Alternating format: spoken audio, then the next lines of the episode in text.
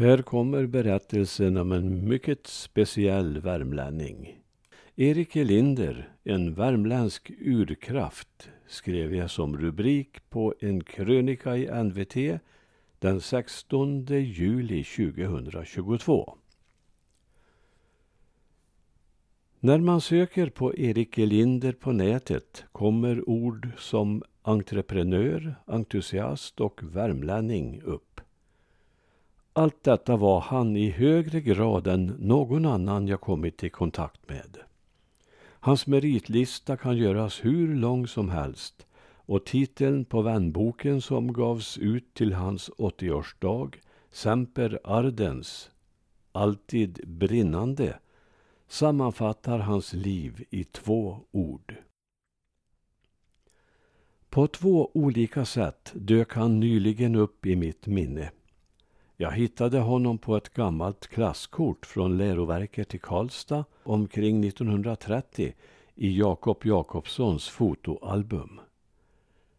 De båda studiekamraterna kom att ägna sina yrkesbanor åt Värmlands fromma.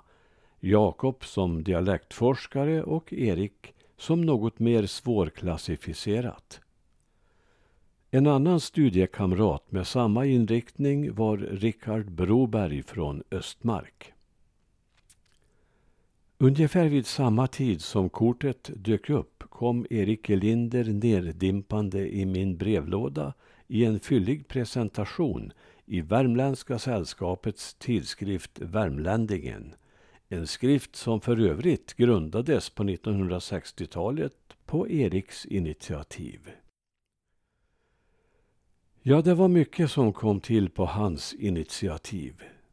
Som värnpliktig korpral tog han kontakt med försvarsledningen och övertygade de ledande att luftbevakningen under kriget kunde skötas av unga kvinnor som blev kallade tornsvalor.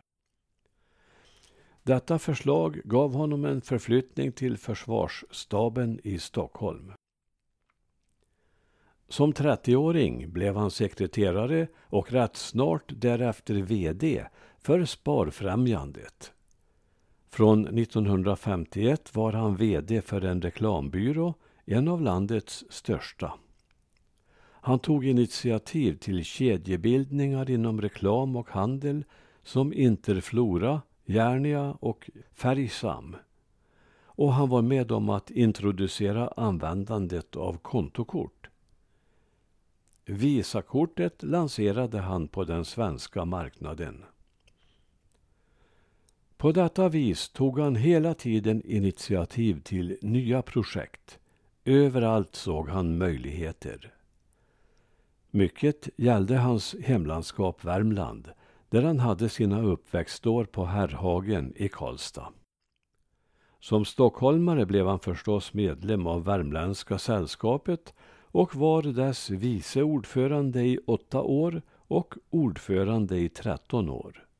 Dessutom sällskapets sånganförare. Hela tiden strävade han efter Värmlands utveckling i positiv riktning.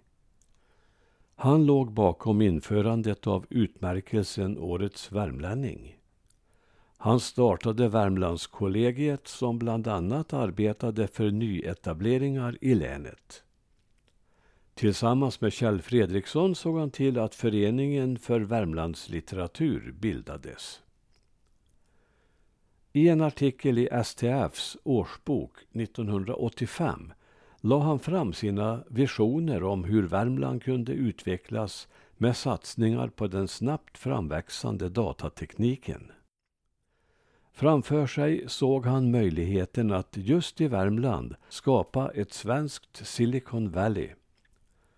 Hur väl detta kom att stämma med verkligheten må andra med bättre kunskaper i IT-branschen bedöma. I en artikel om Erik Elinder läser jag om hur väl han utnyttjade sin arbetskapacitet. Han startade arbetsdagen redan klockan sju och avslutade den klockan tjugo. Att detta inte riktigt stämmer kan jag intyga Jag kom nämligen att hamna i hans digra telefonlista och det hände att ett entusiastiskt samtal kunde komma åtskilligt utanför denna tidsram. Vår första kontakt var ett brev från honom daterat den 27 november 1986.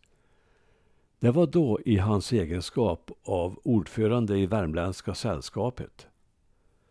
Han höll som bäst på att planera sällskapets ståtliga Luciafest och han ville överraska med en ny Värmlandsvisa. Han hade redan fått en början av Stefan Mogren i Ulfsby men han hade önskemål om en vidareutveckling av visan. Melodin fanns redan. Det var Vår bästa tid är nu och den skulle framföras av Erland Hagegård. Och bråttom var det förstås. Texten han sände mig var fin, men han ville ha lite mer sikte framåt. Det blev bråttom. Redan första advent kunde jag skicka honom en ny text som byggde vidare på den gamla och som han godkände direkt och sände vidare till sångaren. Några kvällar senare när jag var ensam hemma ringde det på telefonen. Det var Erland själv som ville höra hur jag hade tänkt mig fraseringen och betoning av några ställen i sången. Och jag blev tvungen att sjunga i telefonluren så gott det gick och Erland sjöng med. När jag stod där och sjöng i luren råkade min fru komma hem. Men vad hörde jag bakom min rygg? Jag bad sångaren vänta och förklarade för hustrun att jag bara sjöng duett med Erland Hagegård. Ja, ja visst, det tror jag på, sa hennes blick. Och det tog en god stund efteråt att förklara. Ett tackbrev och ett programblad kom redan den 16 december från Erik Elinder adresserat till mig och Stefan Mogren. Jag citerar.